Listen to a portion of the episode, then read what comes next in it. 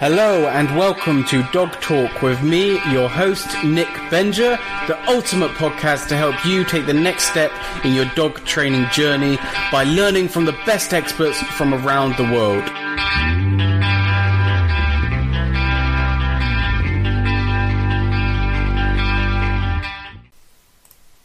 Hello, welcome to today's podcast. If you are a dog trainer, a dog walker, or a daycare owner who wants to help more dogs and make more money with your amazing dog training skills, then you should join me in attending Dom Hodgson's next Pet Business Bootcamp Success Summit Impact 2019, which is happening on April the 5th in Sunderland. I was a member of Dom's Pet Business Inner Circle, and in 2017, I attended his inaugural Pet Business Bootcamp, so I can state without question that his marketing methods are effective and they will help you to make more money. By listening to Dom's advice, I personally increased my training fees by 300%. Dom has twice been a guest on this podcast, and earlier this year, direct response marketing strategist Dan Kennedy called Dom Europe's number one business coach of dog trainers, professional dog walkers, and pet sitters. So, if you are struggling to stand out from the ever growing competition and you're tired of wasting time messing around on social media, then you should come to Impact 2019, where you will finally learn the proven effective marketing techniques that will help you take your pet business to the next level. Go to www.growyourpetbusinessfast.com slash impact to grab your ticket now and if you get your ticket soon, then you will also qualify for over £500 of bonuses. Today I'm talking to Emma Milne. Emma is a British vet that became well known for the television show Vets in Practice. She wrote articles for Dogs Today magazine for six years. She's a vet behind Vets Against Brachycephalism. I hope I got that right. And has wrote several books, including her most recent, Picking a Pedigree, How to Choose a Healthy Puppy or Kitten. I also want to note that I've been following the controversy around pedigree health issues for a number of years now, and I felt like having seen the evidence come out myself over that time, I didn't really question Emma enough. So, in, a, in an attempt to rectify that, for anyone that's kind of sitting on the fence or finds Emma's position hard to believe, I asked Emma for some good sources of information that you guys can check out so I included that in the show notes, which you can find at nickbenger.com slash Emma hyphen Milne. So let's get into it.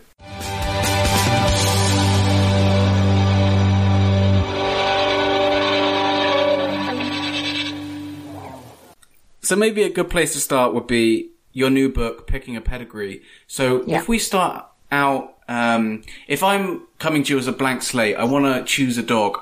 What would be the first step? Um, first and foremost, I, I like many vets, would um, please ask people to go and look in adoption centres. I know everyone rescue dogs. I try and stop using the word rescue dogs. Adopted dogs that are there for adoption. I think loads of people think, oh, there's not going to be anything I need or want, but if you just spend one afternoon going to have a look, you've got nothing to lose, no obligation. And of course, there's loads of, if people are fixed on a breed, there's loads of, of you know, breed specific adoption as well.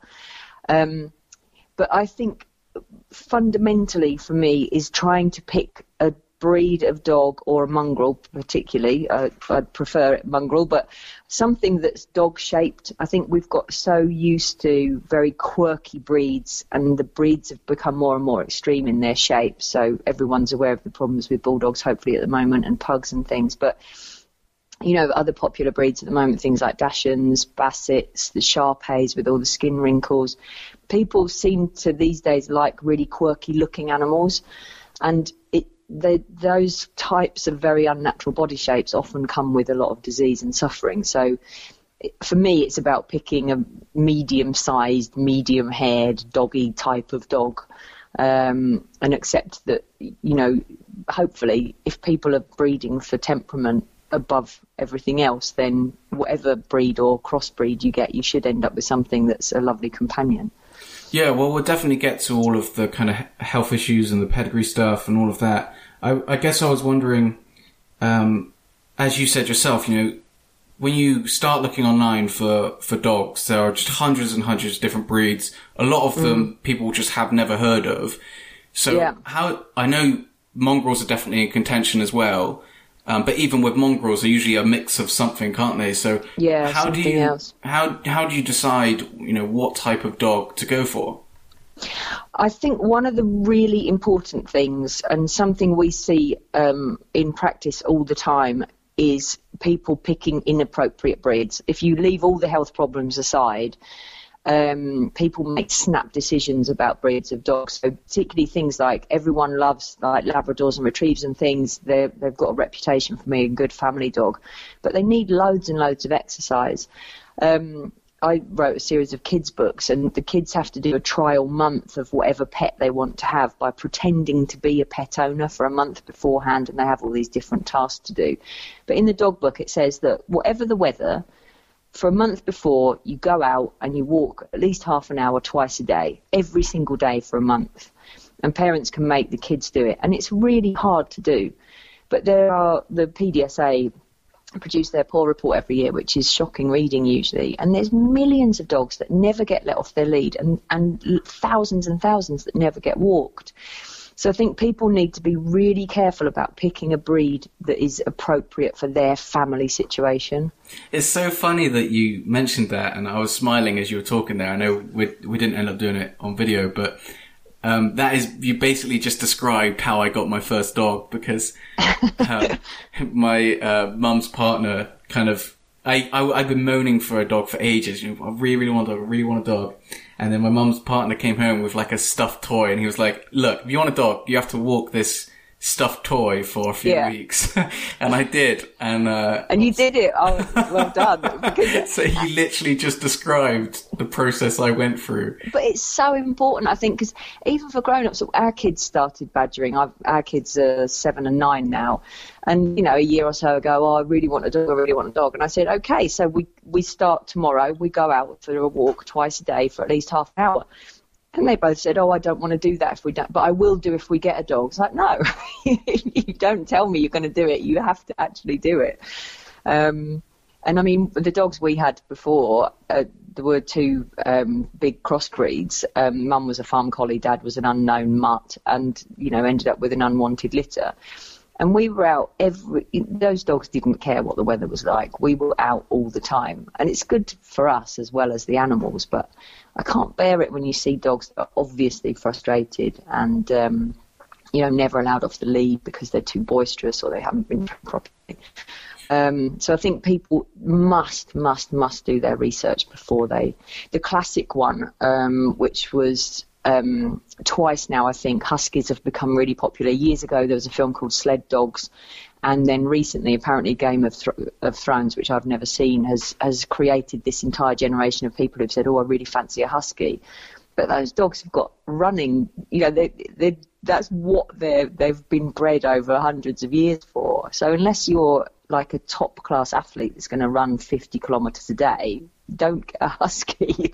um, so it's just people thinking about what they're being honest with themselves as well about their situation. I think a lot of people also dismiss things that they read in the book. You know, like I've worked with so many miniature schnauzer owners that have kind of called me up and said, you know, my dog won't stop barking.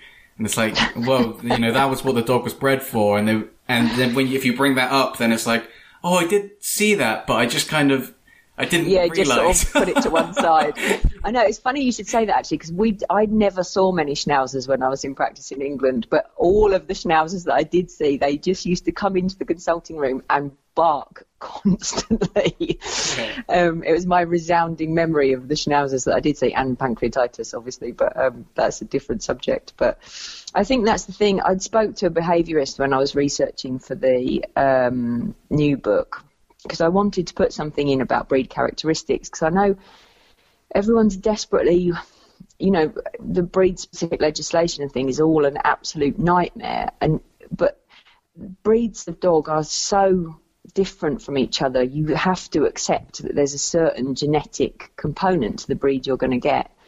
Um, and this veterinary behaviourist I spoke to was really interesting. Said that people, it's like estate agent language. So in a lot of the breed books, they'll say things like, "Oh, this breed is aloof or loyal," and she said actually it translates as this breed is going to possibly be aggressive to everyone that comes to your house. Well, that's fine if that's what you want, but the dog isn't going to differentiate between the people you want to come to your house and the people you don't. Um, and I thought that was really interesting because you do read these sort of very odd words in breed descriptions, um, and actually they, they might mean that it's not a suitable animal. Yeah, I had this conversation recently. We did an episode on puppy training with Steve Mann, and he was saying that all breed descriptions should just say friendly. yeah, but because that's what but, people need, isn't it? Yeah, but then if people buy a dog thinking it's going to be friendly and it is one of those breeds that is that has perhaps a genetic ceiling for being a bit of a guard dog, then people still need to be aware of that. I think for me, I because I've done so much campaigning over the years about the health stuff. It, for me, I when we have cats in our houses, 90%, I would guess, that's a figure off the top of my head, 90% of cats in the UK are moggies. They're, they're cat shaped, they're short haired mostly, and they still work. They, you know, everything does what they were designed to do. Um, and I don't know what it is about the obsession with breed with dogs, but if we just started, if we said, right, all the dogs in the UK, we're just going to start breeding all of the healthy ones together that have got good temperaments after the age of three, so we're pretty sure that the disease status is as good as it can be for late breeding, and just start mixing them all back up again. Um, we should stop thinking about breeds and looks and actually just breed for good temperaments and good health. Well, Steve's, um, Steve's point was we should be breeding dogs that are friendly. We shouldn't be breeding dogs. Yeah, exactly. Yeah, yeah. yeah I couldn't agree more with that. Well, one thing that um, you kind of mentioned there was uh, uh, Labradors, and this is a there's a big distinction for me there because I let me just give you an example. So the other day I had someone call me up and they were like, you know, I'm getting a Labrador and I want to do some training. And as I spoke to them, it became apparent that they were expecting a lazy Labrador that would kind of lay in the house, but they were yeah. getting a Labrador from working lines, uh, you know, gun dogs that were out mm. all day hunting. And, and there's a big difference there, isn't there, between the dogs that th- are yeah, bred I for think it's massive. yeah, Yeah, and, and, the, and the working line ones. but I think it's also with Labradors are a good example actually because the show breeds, the show lines, are becoming so they're almost unrecognisable now. It's like the thing, the difference between working cockers and pet cockers. Um, and in some ways, we sort of encourage people to go for working lines because they're usually healthier from a point of view of their joints um, because they're they're naturally you know they've been selected for being sporty and healthy as a that's a gross generalization but um, but as you say I think a lot of people see Labradors as this sort of docile family pet um, and I think ev- even the family ones are still going to have you know that that need for a lot of exercise. Um, we're seeing and, those we're seeing those problems a lot as well. People that um, maybe they had like a, a, lazy cocker spaniel at one point, and then they heard about health issues, so they went out and got the working one. But now the working one is a million times different to their past dog. Yeah. So it's and kind of um, we've dogs we dog sat for a vet spaniels once, and i have always had um, crossbreeds. Um, and we had these spaniels, and honestly, it was it was unbelievable. I mean, they they weren't puppies; they weren't misbehaving because they're puppies. At one point, I came into the kitchen, and they were both on our dining room table eating the kids' lunch. Yeah, I was like, yeah. "Oh my god!" um, so yeah, I think people's perception of breed needs. I what, just if I are allowed to digress, your thing about oh people hear of one thing. So my best one ever in practice was we used to have split consultations for first vaccinations. And the nurse came in and she'd done her bit and she was looking at me with this weird look on her face. And I was like, what is it? And she said, oh, nothing. I'll just wait till you come in.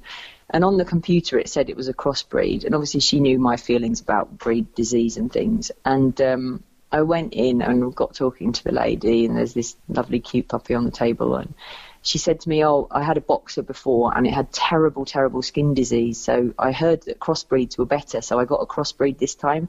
And she'd managed to get a cross between a Shar Pei and a Basset, Oh, which wow. are two of two breeds riddled with skin disease, some of the worst, most horrific skin disease imaginable. And I just looked at her and I said, um, has the nurse spoken to you about insurance? She said, yeah. And I said, please promise me that you will never stop paying that because the chances are, I mean, she may have got lucky. The dog actually looked less wrinkly than a Shar Pei and, and a bit longer legged than a Basset, so maybe she got lucky. But well, that is one of the um, things to consider with the uh, crossbreeds as well. Is just because yeah. it's a crossbreed doesn't guarantee health.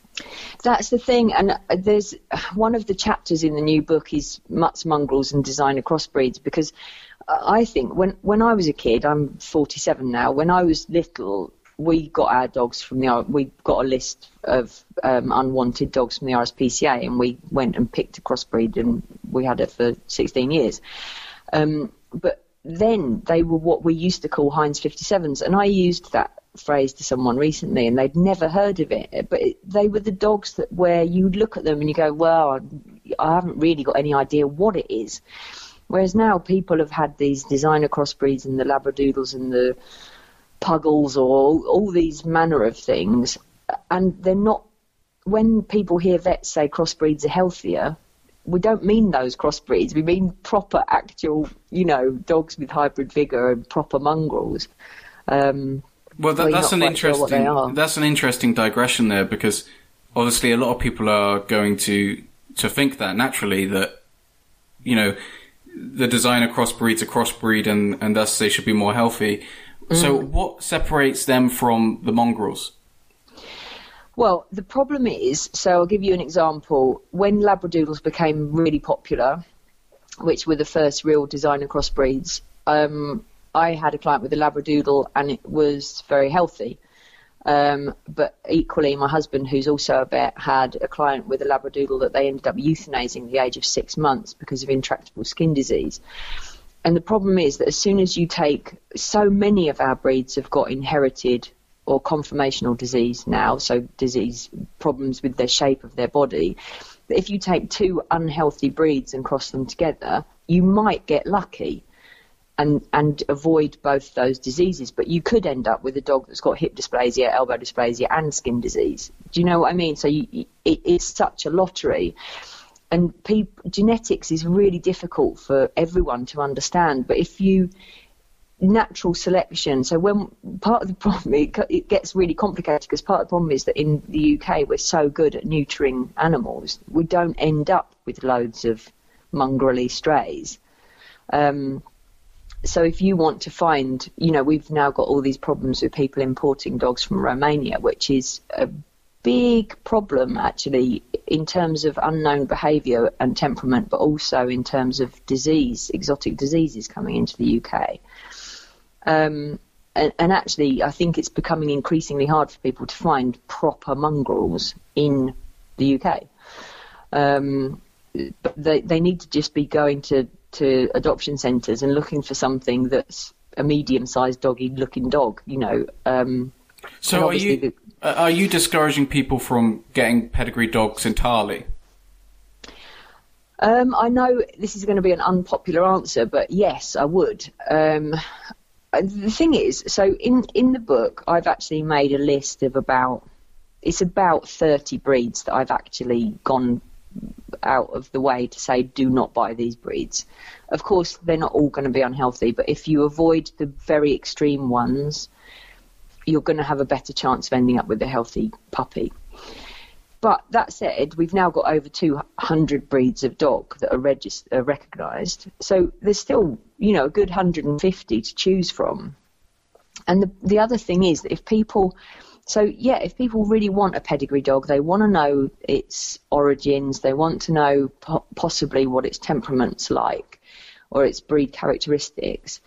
Just there's so many breeds that aren't that quirky looking. You know, go for something that that doesn't have a lot of inherited problems or health problems.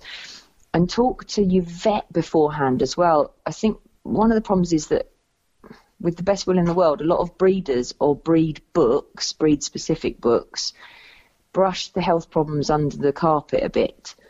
Um, so if you're thinking about it, vets really struggle to get to people before they buy animals.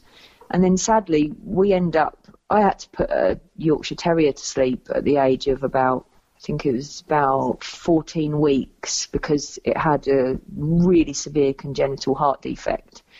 And that was absolutely heartbreaking for the family and us at the surgery. No one likes to put young animals to sleep. So if I know it won't avoid everything, but Pete, if you find out, ask your vet before you get a breed about your family situation, what the breeds are like, and what their health problems are like. And there's some great websites like U4 and the Dog Breed, um, Dog Breed Health, which are brilliant. Um, that's a website from the Dog Breed Reform Group, really, really good sources of health information. Obviously, a lot of people will be listening to this, and this will be new to them. yeah because a lot of people will think, well, you know, I really want a pug, but mm. as long as I go, to, if as long as I do my research and I find a pug that's been health tested, then yep. uh, I'll be fine. I think it's one of the big issues actually because some of the one the first book I wrote was in 2007 and it was about pedigree health issues and then Pedigree Dogs Exposed came out in 2008, and everyone thought, brilliant, this is just all going to go away, everything's going to get better. And it hasn't. If anything, it's got worse. The, the explosion in popularity of French Bulldogs and Pugs is absolutely uh, devastating to, to people like me. And I've got a f- good friend who's a veterinary nurse who went to all the right um, she ticked all the boxes for health testing, everything else when she took on her um, pug and has had all the worst problems. The problem is, particularly with the brachycephalics, that a lot of the diseases they get are progressive. So you can see a puppy and think, oh, well, it's um, breathing fine, it's running around, and a year later or two years later, the animal's, you know, needing radical surgery to make its life bearable. Um, and it's not just the breathing problems with the brachycephalics, it's the bulging eyes, the skin folds, the spinal problems. You know, they, they are, those three breeds just should, should not should not be bred in their current form. They've become way, way, way too extreme. Um, so, so, the other and the health testing sorry. isn't enough at the moment. You know, the thing is, especially with, from the kennel club point of view, you've got bulldog um, there's a Kennel Club Bulldog breathing, uh, respiratory, you know, BOAS score, mm-hmm. which actually isn't very robust and means nothing compared to things like the Cambridge studies that are actually, you know, properly exercise tolerance testing and things. So even the ones that are health tested, actually, you still need to look deeper into which who's done the health testing and what it means because some of it isn't worth the paper it's written on. Um, yeah, because which, the, the other kind of argument that will be made from people that are either pedigree breeders or, or whatever is, hey, it's not the kennel club pedigree breeders that are doing this, it's the puppy farms. Yeah, I know. We hear it all the time. But the thing is, the, so um, the the team at Cambridge, which have done the, the most sort of groundbreaking work on BOAS and the prevalence of it, they've tested about a thousand um, pugs, French bulldogs, and English bulldogs now, and they're about 50% across the breed. They're slightly varied, but about 50% of them they go from naught to grade three. So grade three being life-threatening, grade two being pretty affected by BOAS. One is almost subclinical, and naught is normal. But about 50% of all those breeds are grade two or three. So it, it's shockingly bad. And then people say, oh, but they're not the kennel club dogs. And they are. That study is people who are volunteering their dogs. They won't all be KC registered, but a lot of them have been KC registered show dogs, and they're not clinical cases either. So some people were critical of that study to start with, saying, "Oh well, they're just testing dogs that are in the clinic. Of course, they're going to be bad," and they're not. They're the non-clinical cases. They've asked people to bring in animals that to all extents and purposes, intents and purposes, the owners think are normal, and they're not. Um, and one of the studies, well, I think there's been two or three now that have all shown that around 60% of owners, so two thirds of owners, can't tell, don't notice the signs of respiratory distress in their animals because it's considered normal in those dogs. So, so you mentioned it's a massive problem. Yeah, it is a massive problem. And I also feel like there's not a lot of people talking about it. And I think that from the professional angle, you're, there's a fear that if you talk about this, then you're going to alienate clients. Yeah, it's really it's really difficult. It's one of the reasons that we want to try and get to people before they buy these animals. Um, a study, I think it was the Kennel Club's own study, showed that people spend more time picking a pair of shoes than they do which dog they want. And we've got this sort of click and buy lifestyle now where, oh, I fancy a pug, aren't they cute? They're all over social media. And you can have one in, within a few days. Um, so that's something that needs addressing. And one of the things I said, it's really difficult from a vet's point of view because we often don't see these animals until they've already been bought. So they come to us for a first vaccination, and if you try and broach, particularly in a short period of time in a busy practice, the possible health problems, you immediately, you know, even if you're not, we're not blaming the owners because the, the, they're just they just don't know most of them. I live in the south of France now. I'm surrounded by French bulldogs, and um, I've got two very close friends who um, have had awful, awful problems.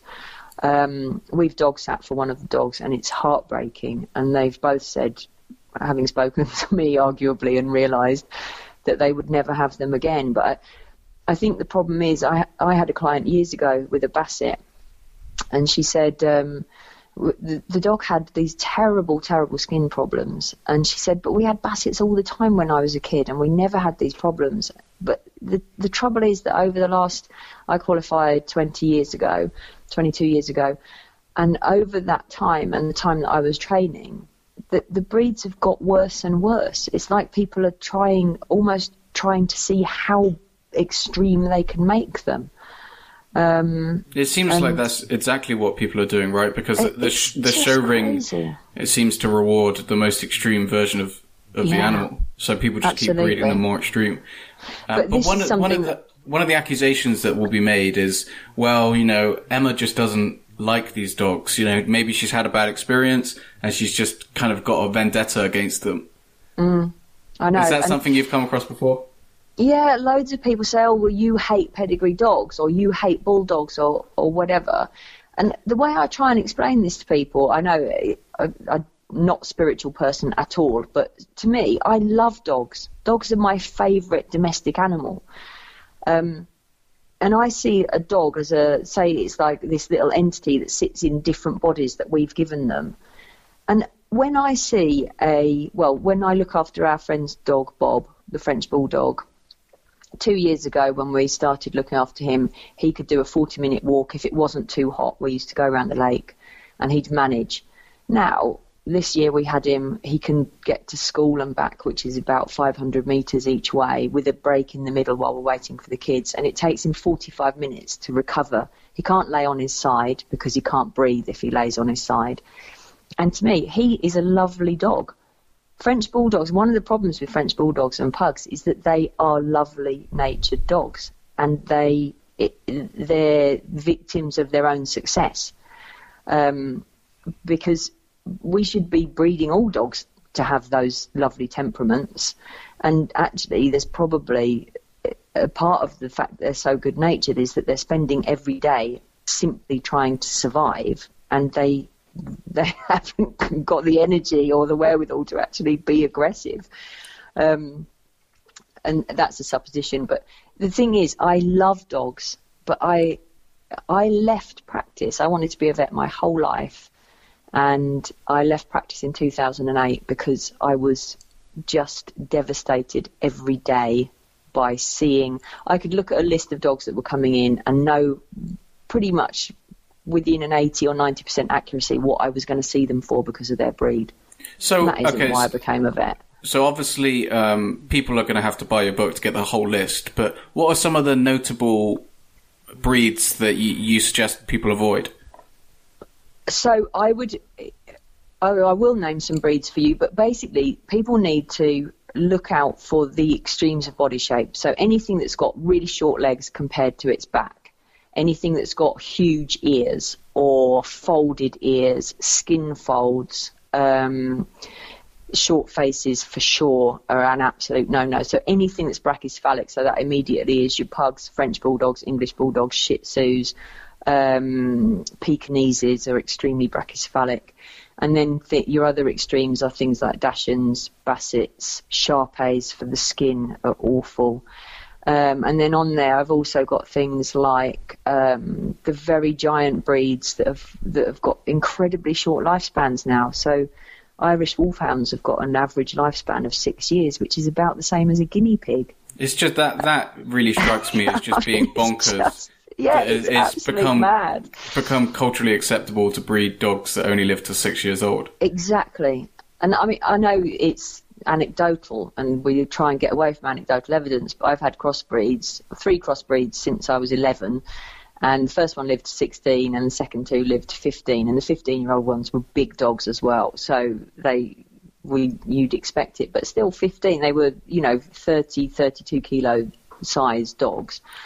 Um, I think that's a good point as well to make that there are there are going to be exceptions as well because I can just imagine people kind of saying, "Well, I know a pug that lived to 14 or what." You know, Yeah. th- there are always going to be exceptions to every. Uh, Exactly. every instance. And the thing with the list, I honestly, I hovered over the keyboard thinking, I am going to get a shed load of abuse for this because I, I do. I take a lot of flack, and um, but the thing is, I'm not writing the book for breeders or the kennel club. I'm writing it because I want people to have a long, brilliant relationship with the next dog or cat that they buy. It shouldn't be that they spend all of their time at the vets watching this crumbling animal. Um, and I'm sure there will be a lot of people that there always is going to be when you talk about these issues. There's going to be a lot of people that are, you know, get defensive about it, and understandably so. But I do think that more people need to talk about this issue because it's it's probably the biggest welfare issue going on right now. I, I really think that Yeah. in kind of I don't know how many years we're going to look back at this time of and think, you know, how did no one talk out about this? Because Yeah. it's there's so much But I, cruelty I think this is the the thing. Exactly, and I, I've said in several talks and in the book, I feel that the breed, the concept of a breed standard based on looks, is a massive cause of unnecessary suffering. And it sounds ridiculous. It sounds over the top, but it's true. Vets see it all the time in practice, and I. I have vets contacting me when I set up Vets Against Brachycephaly, well, brachycephalism. I wanted to get this sort of global feel of that it's not just me saying it. It's easy for people to say, oh, you well, she's just mouthing off as always. It's not just me. We've got over a thousand individual signatories, whole veterinary associations, WSAVA, there's 55 countries represented now. And vets, specialists have contacted me and said, I, I can't bear it. I'm depressed by it. You know, this is actually causing real psychological harm to vets because we don't want to spend. Everyone's like, oh, you make money out of it, you do all the surgery, blah blah blah. No one wants to spend their life picking up the pieces of what man has done to those animals, and that's what it is. So The how do we thing- how do we solve this issue?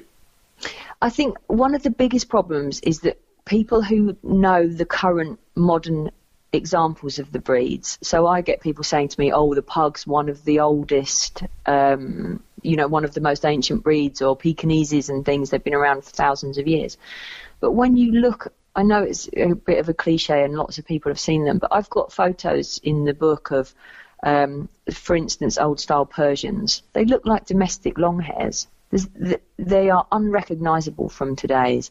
English Bull Terriers are a really good example. They've got horrible dental problems um, because we want them to have this apparently desirable Roman nose.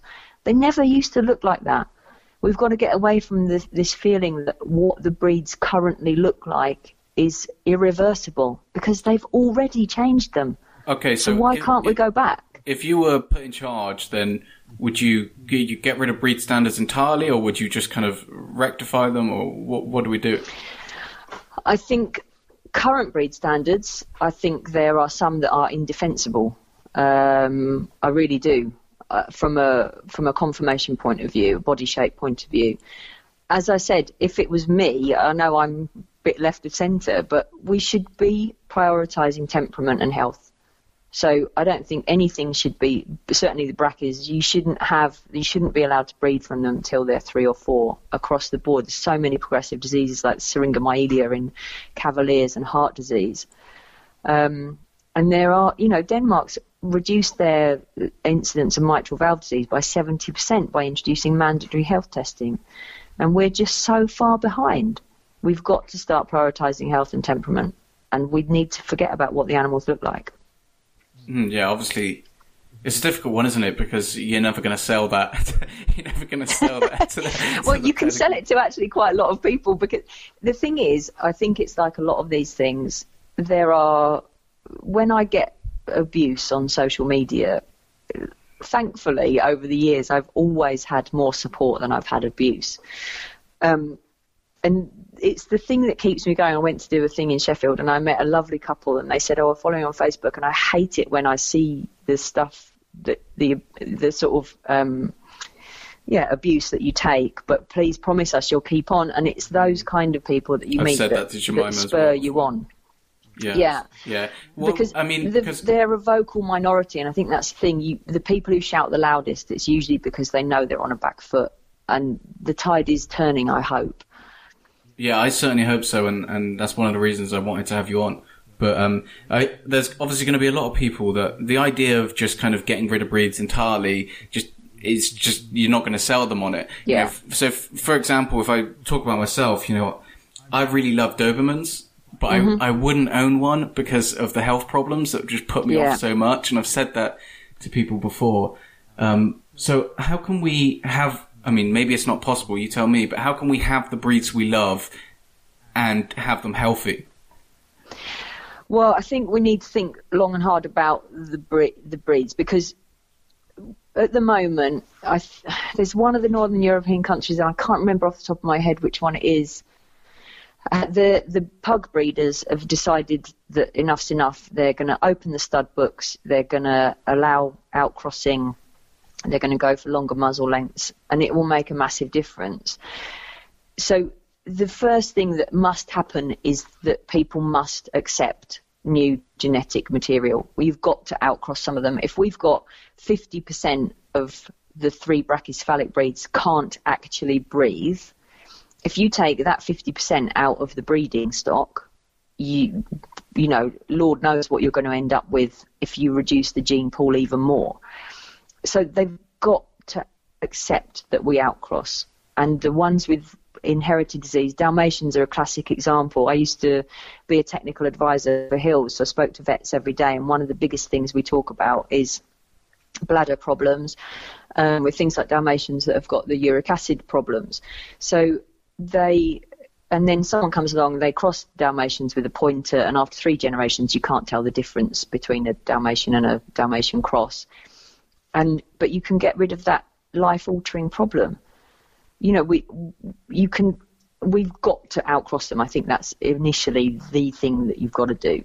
Um, because after, a, a, as I say, a few generations, if you introduced perhaps breeds that don't have OCD into the Labrador line, um, and just try and be systematic and scientific about it. You so know, with, with the outcrossing, do you think that that has to be kind of monitored by the kennel club and, and authorized? Because it has to be authorized right now, doesn't it? I, I believe. Yeah, so at the moment, the the problem is that the whole concept of pedigree means inbred. So, and quite a few vets over the years have said to me, and it's one of the things I say in the book is, if you said to the average man on the street, would you like a pedigree animal or an inbred one? Everyone's knee-jerk reaction is, oh, I don't want anything inbred, because Yeah. people joke about people being inbred from little villages and that, you know, those sort of snidey remarks. But pedigree breeding is inbreeding. That's the absolutely fundamental concept of it. Um, so it, it's just trying to get people to understand what it means. Um, introduce it- some fresh genes, and then you can try and keep the way they look, but you've got to. Well, some of them we can't. We've got to go back to longer snouts and less skin folds and those kind of things. But you can fix them, but people have got to accept that they've got to be crossed. Yeah, it's interesting. I because I've been interested in this issue for a couple of years now.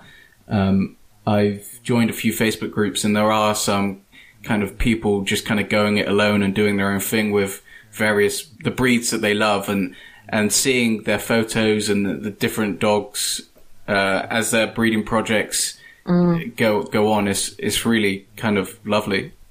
Yeah, and uh, I mean, I know we're talking about dogs today, but someone, when I was um, trying to find photos for the book, a lady who breeds old style Persians got in touch with me, and she's, you know, there's lots of people that are horrified about what's happened to the breeds they loved in the 60s. I mean, and Persians are a good example. They've been changed unrecognizably in the last 40 or 50 years.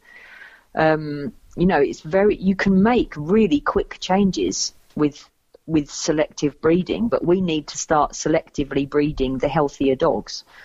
Um, yeah, that's quite encouraging, the, isn't it? one, but one you thing... know, the, there was a quote on one of the Facebook groups I saw that someone sent me that said, I, it was a French bulldog breeder, and she'd said, "I don't care what they say. I want mine as flat with as with, with as flat a face as possible."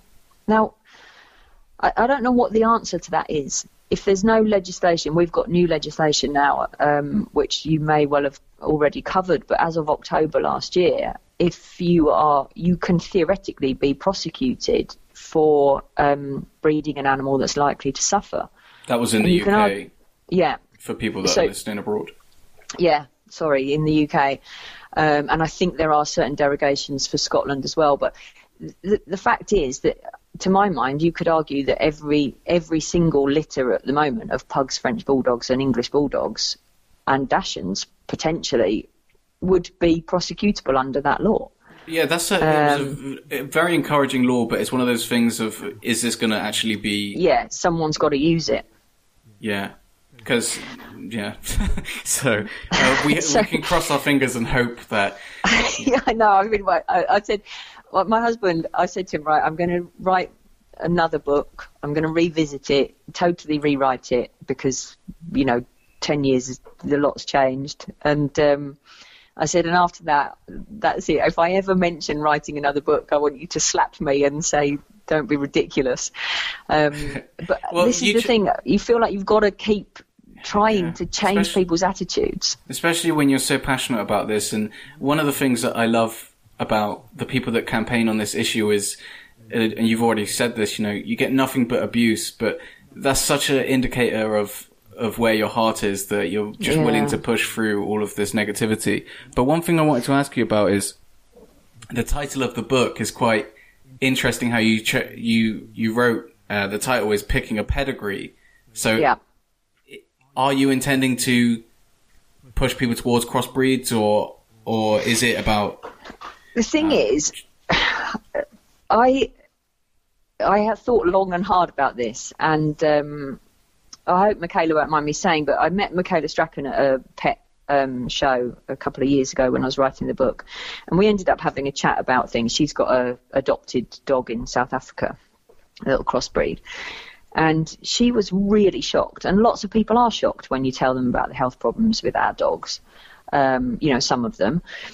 And um, she has been really supportive. She gave me a great quote for the book. She's mentioned it several times, I think, in talks that she's done.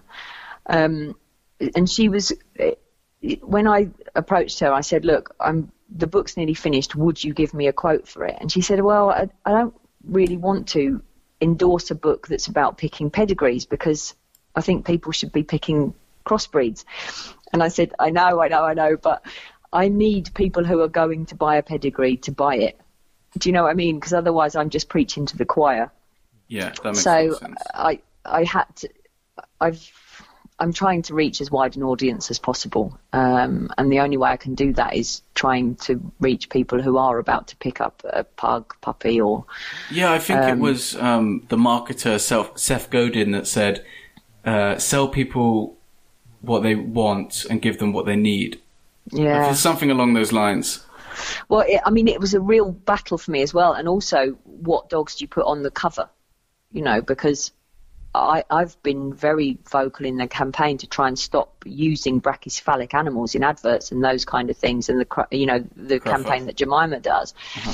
Um, and BVA have been very strong with that. Their journals, the Vet Record, and their sister journals have all stopped using adverts for brachycephalic animals. So if I then put a pug on the front of the book, uh, I'm trying to reach people who are likely to buy a pug, but at the same time, I, I'm guilty of it. So there isn't a pug on the front cover.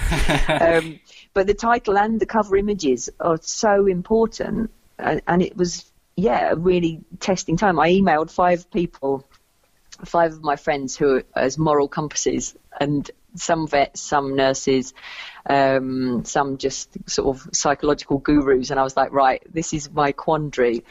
And got very varied responses actually, but um, yeah, a lot of thought went into that. What's what's the goal behind your campaign? The Vets Against Brachy... I can, I can never say that Vets word. Against Brachycephalism. Yeah, there you go. um, basically, I went to a conference in Sweden in 2016 that was just on brachycephaly, and um, a German specialist called Gerhard Oechtering spoke there, and he um, he's just a phenomenal speaker and one of the leading experts in that field. And I said to him afterwards, "Do you would you say you know, would you be willing to say that you, you don't think these animals should be bred on welfare grounds? And he said yes. And I thought, right, well, okay, I'm going to get a list of specialists from all over the world. And so you've got like this standing open letter in the hope that if politicians or policymakers or anyone just wanted to know the strength of feeling about it, and it turned into an absolute nightmare because it's really difficult to I mean, there's so many specialists in the world anyway, and so on, so on, and people never answer their emails because they're too busy. And in the end, someone said to me, "Oh, I loved it when you um, helped with the tail docking campaign with that website you did." And then I thought, "Oh, hang on." So I decided to make it a website so that all, so it's open to all vets. We've got loads of specialists on there, that said, but all vets, vet students, um, veterinary nurses, and related professionals. So we've actually got quite a few dog trainers, behaviourists. Michaela Strachan and Chris Packham have both signed it. Um, people like Lord Black, who's a patron of International Cat Care. So, you know, it, it's open to lots of people. And as I say, I wanted to show how many countries we've got. We've just added Mauritius and Namibia and we're up to 55 countries now, and we've got a lot of veterinary associations. It's really just designed so that other people who are struggling with it can use the, the strength of opinion on that website. Um, I wanted to you know, ask you that to try well. and make changes. What can professional? I mean, I think the majority of people that listen to this are dog trainers, people that are interested in dog training, behaviorists. I'm sure that we have a few vets and groomers and all that kind of stuff as well. So, what can the people that listen to this podcast do about this issue?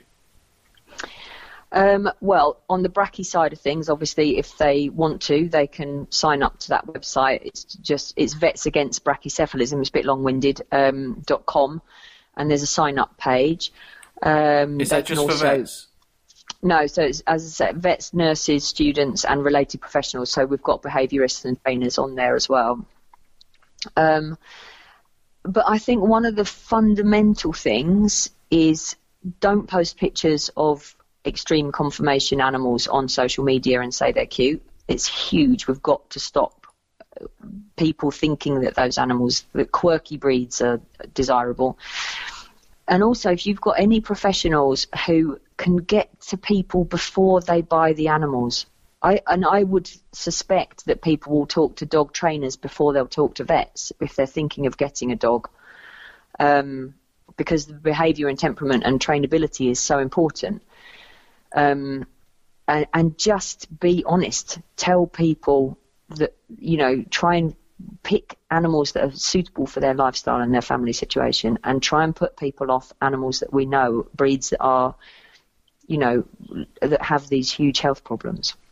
I think that's great advice. And, and one thing I wanted to talk about as well is obviously we've covered flat faced dogs a lot, but um, I mean, one thing that I notice every year because I kind of watch Crufts and f- mostly for the kind of like, I don't know, you're always just cringing all the way through it a lot of the time. I know. and I the, can't watch. the, con- the controversy every single year are, the same breeds. The one that comes up over and over again are the German Shepherds, and I think a lot of people are very passionate about German Shepherds, and it's a bit like Yeah. what you said earlier in that, you know, people remember the German Shepherds from years ago as having straighter backs, and it was it was kind of like a, a different dog almost, and now you see these dogs that their back end is, crippled. is so close to the floor, yeah. And But do you know, last year I think it was at Crufts, I usually try and watch Best in Show just to make myself irate enough to carry on campaigning about things.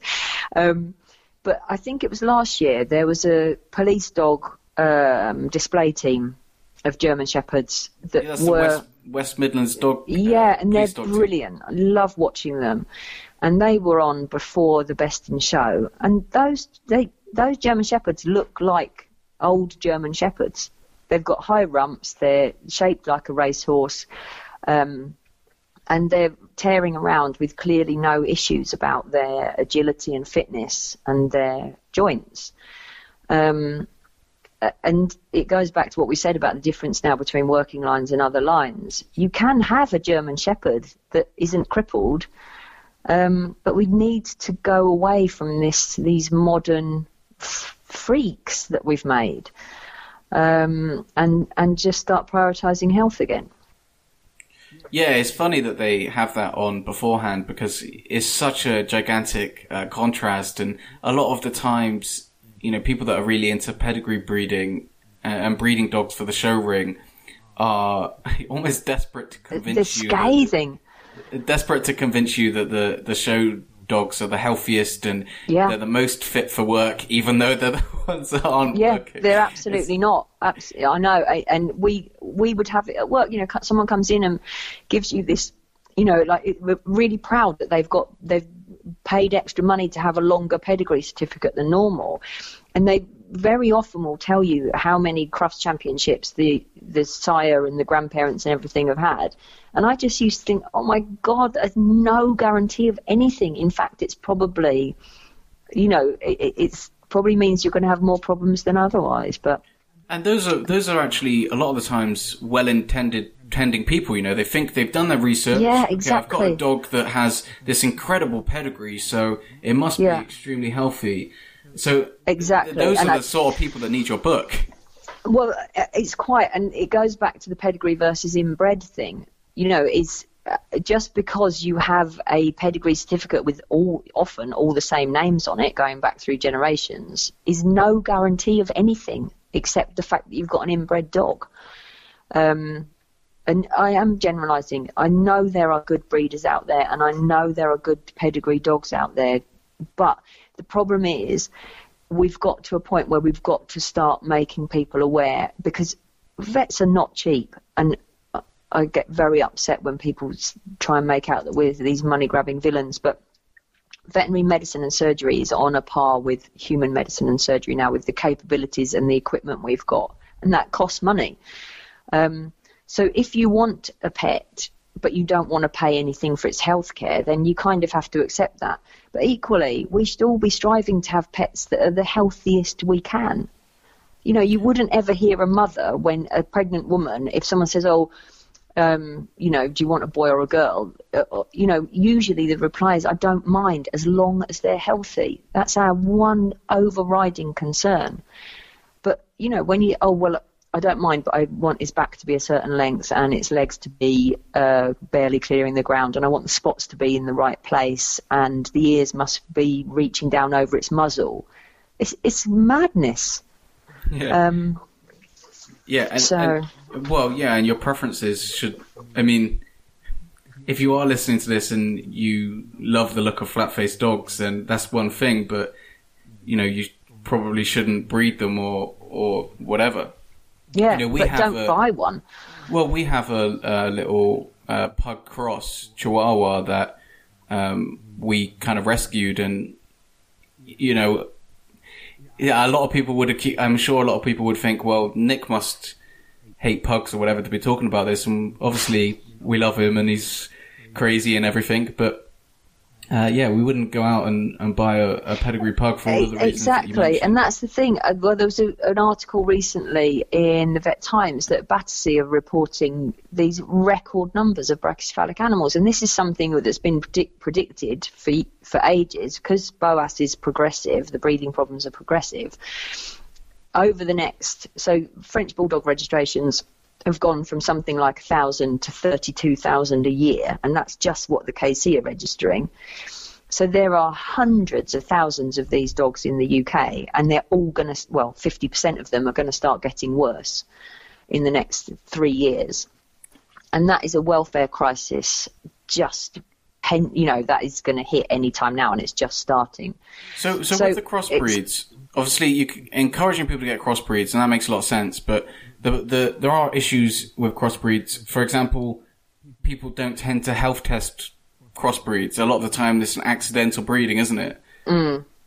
But then the true mongrels, because they're because they're they've got because they're true crosses, they're true what we'd call hybrid vigour dogs. You're less likely to have problems with them anyway.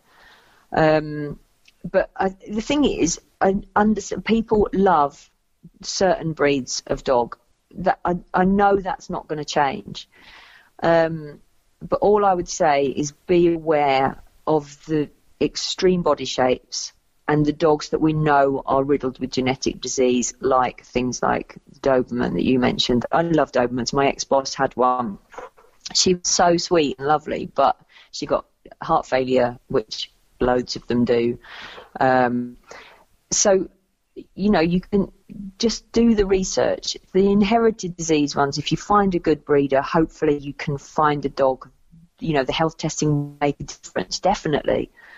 Um, but we don't do enough of it in the UK, and that's somewhere that I strongly feel the Kennel Club could be much, much, much better on is mandatory health testing, and or if you want a certain type of dog, just try and perhaps find a breed that isn't quite as extreme as the one. You, if you like pugs, maybe I don't know. Um, go for a cross or, or go, for, you know, if you find a pug breeder, try and find one that isn't breeding the flattest faces possible. Well, that's the thing because, um, I mean, they are extremely difficult to find, but there are people out there that are trying to kind of rectify the problems.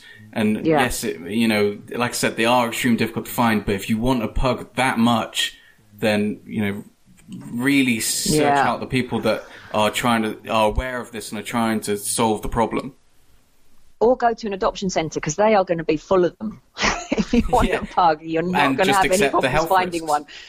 Yeah, but you've got to, you know, I, I, I wouldn't want anyone. I, I, I couldn't at the moment. I think unless people are out crossing, you're not going to find a truly healthy brachycephalic. Oh, that's that's what dog. I meant. People that are out. Um, yeah, people, but you know, I think if we're all often behind Northern, Northern Europe, but I think if people, if other breed clubs start accepting that that's okay, hopefully that will just start to spread like wildfire. It's like, okay, so for five years, say, we're going to outcross to, you know, pick one Jack Russells. They're not without their problems, but they're pretty robust little dogs that have got appreciable muzzles. So pick another small dog. Let's you know do something about it, and it, is going to be a bit of a lottery to start with.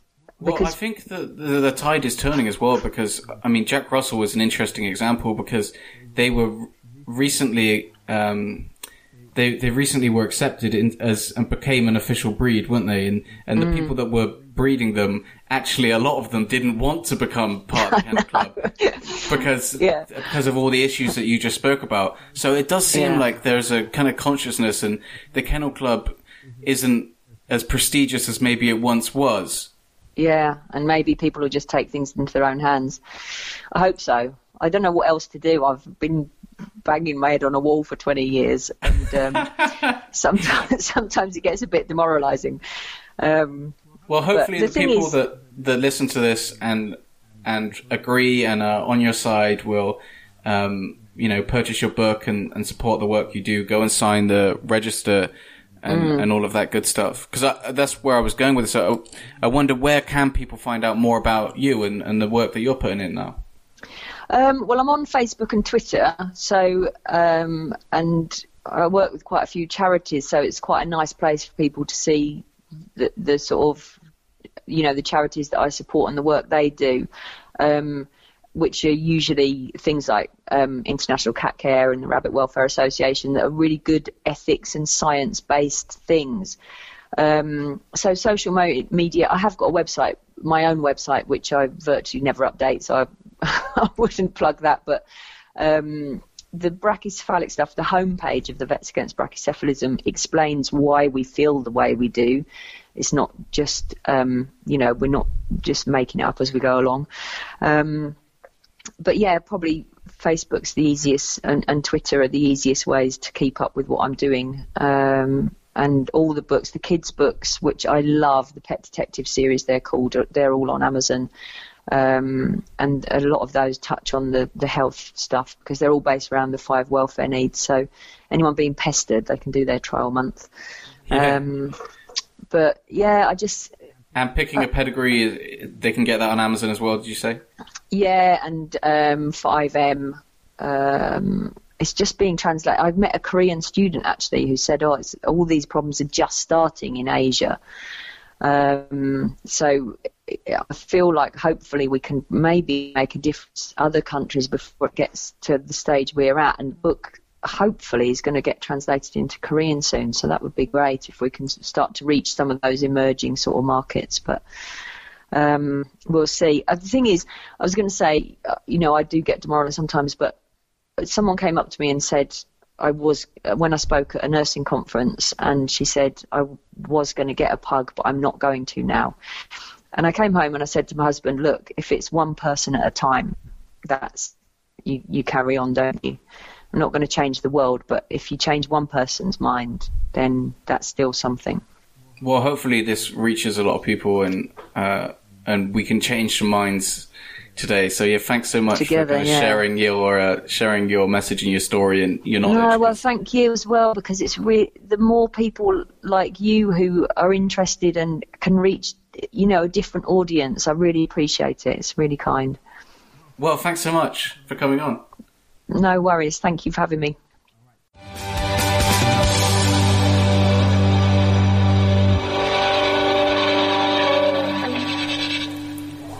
I hope you enjoyed listening to that podcast as much as I did recording it. Don't forget you can grab all the show notes, which is where I've included some of the recommended sources of information that Emma gave me, as well as links to her books and all of the stuff that she does. And you can find that over at nickbenger.com slash Emma hyphen Milne. Also, don't forget to join us on the podcast discussion group on Facebook.